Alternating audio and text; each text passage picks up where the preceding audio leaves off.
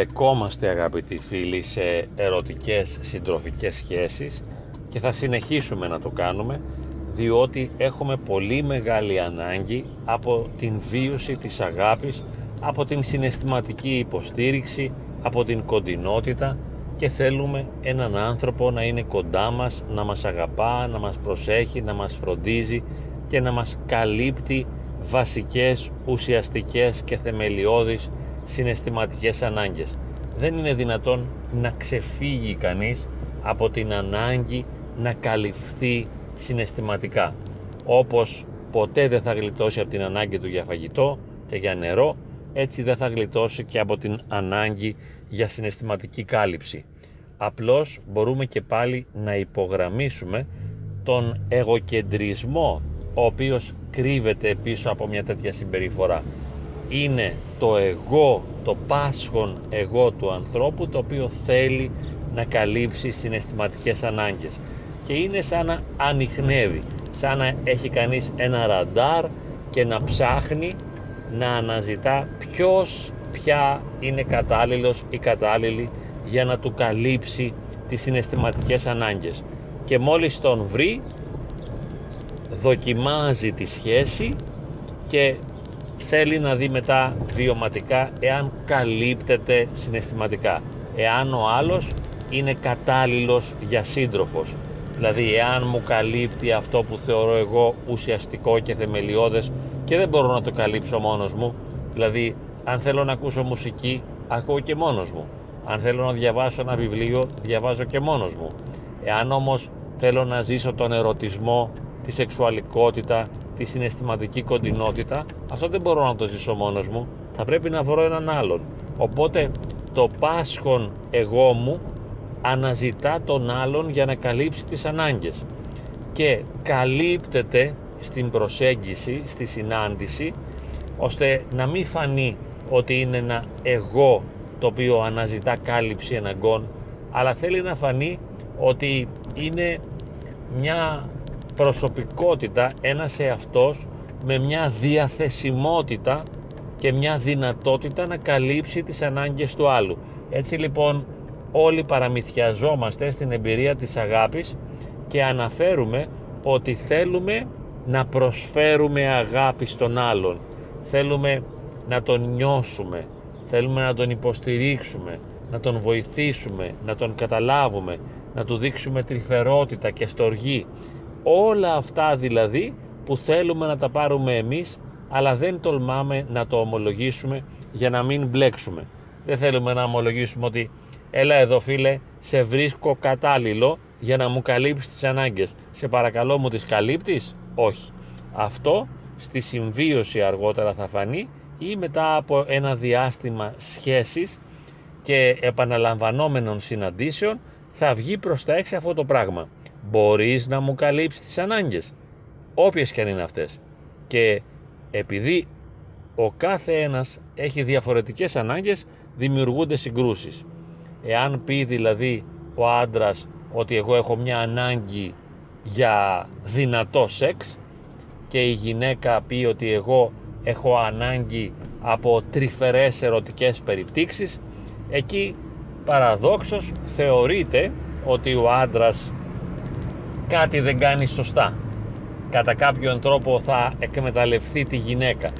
Γιατί μήπως η γυναίκα δεν θέλει να χρησιμοποιήσει τον άντρα για να καλύψει τις συναισθηματικές της ανάγκες; Και ακόμη και αν θέλει να το παντρευτεί.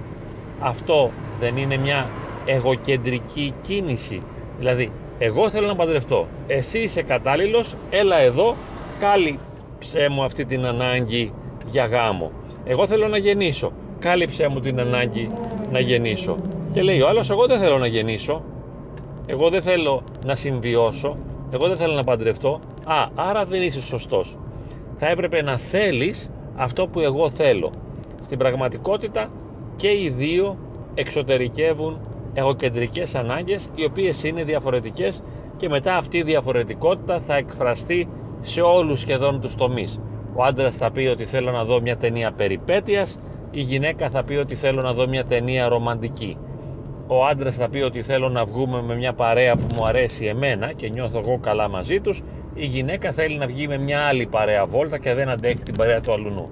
Και πιο μετά δεν αντέχω τη μάνα σου, ούτε εγώ τη δική σου, εγώ δεν αντέχω τα αδέρφια σου, εσύ δεν αντέχεις τα αδέρφια μου και γίνεται ένας χαμός καθώς συγκρούονται οι εγωκεντρικότητες οι οποίες αδυνατούν να καλύψουν τις ανάγκες τους και εκεί που πήγαν για μαλλί βγήκαν κουρεμένοι δηλαδή εκεί που αναζητούσαν να καλύψουν βασικές ουσιώδεις συναισθηματικές ανάγκες στο τέλος βλέπουν ότι ο άλλος όχι μόνο δεν τις καλύπτει αλλά τους πληγώνει, τους απογοητεύει και τους ματαιώνει και τους προκαλεί πόνο.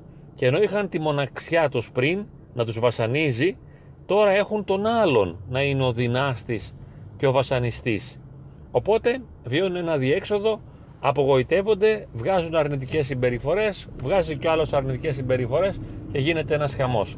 Η βασική προϋπόθεση είναι να υπερβώ αυτό το στάδιο της εγωκεντρικότητας ή τουλάχιστον να το καταλάβω, να το συνειδητοποιήσω, να ξέρω τι ακριβώς συμβαίνει, ποιες ανάγκες ακριβώς θέλω να καλύψω, ποιες είναι οι δυνατότητες του άλλου, τι πραγματικά μπορεί να μου καλύψει, τι δεν μπορεί να καλύψει ο άλλος σε μένα, ποιες ανάγκες θα πρέπει να αναζητήσω αλλού για να τις ικανοποιήσω και πολλά πολλά άλλα. Θα πρέπει να υπάρχουν φοβερές δυνατότητες διαπραγμάτευσης και διαχείρισης ε, της σχέσης, των συγκρούσεων, των ετεροτήτων κλπ. Έτσι ελάχιστοι φτάνουν στο επίπεδο να έχουν, να ζουν, να χαίρονται μια ευτυχισμένη και ευλογημένη σχέση. Οι περισσότεροι βασανίζονται και βασανίζουν, ταλαιπωρούνται και ταλαιπωρούν στεναχωρούνται και στενοχωρούν.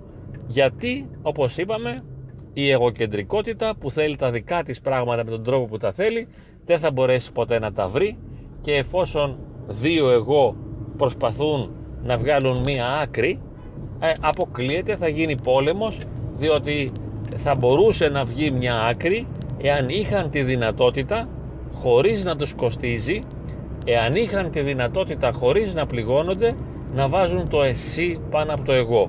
Τότε τα πράγματα θα μπορούσαν να πάρουν μια ωραία τροπή. Αλλά τώρα αυτό δεν γίνεται.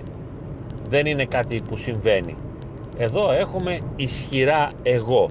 Και όσο πιο ισχυρά είναι τα εγώ και πιο ισχυρές είναι και οι ανάγκες, τόσο περισσότερες θα είναι οι συγκρούσεις.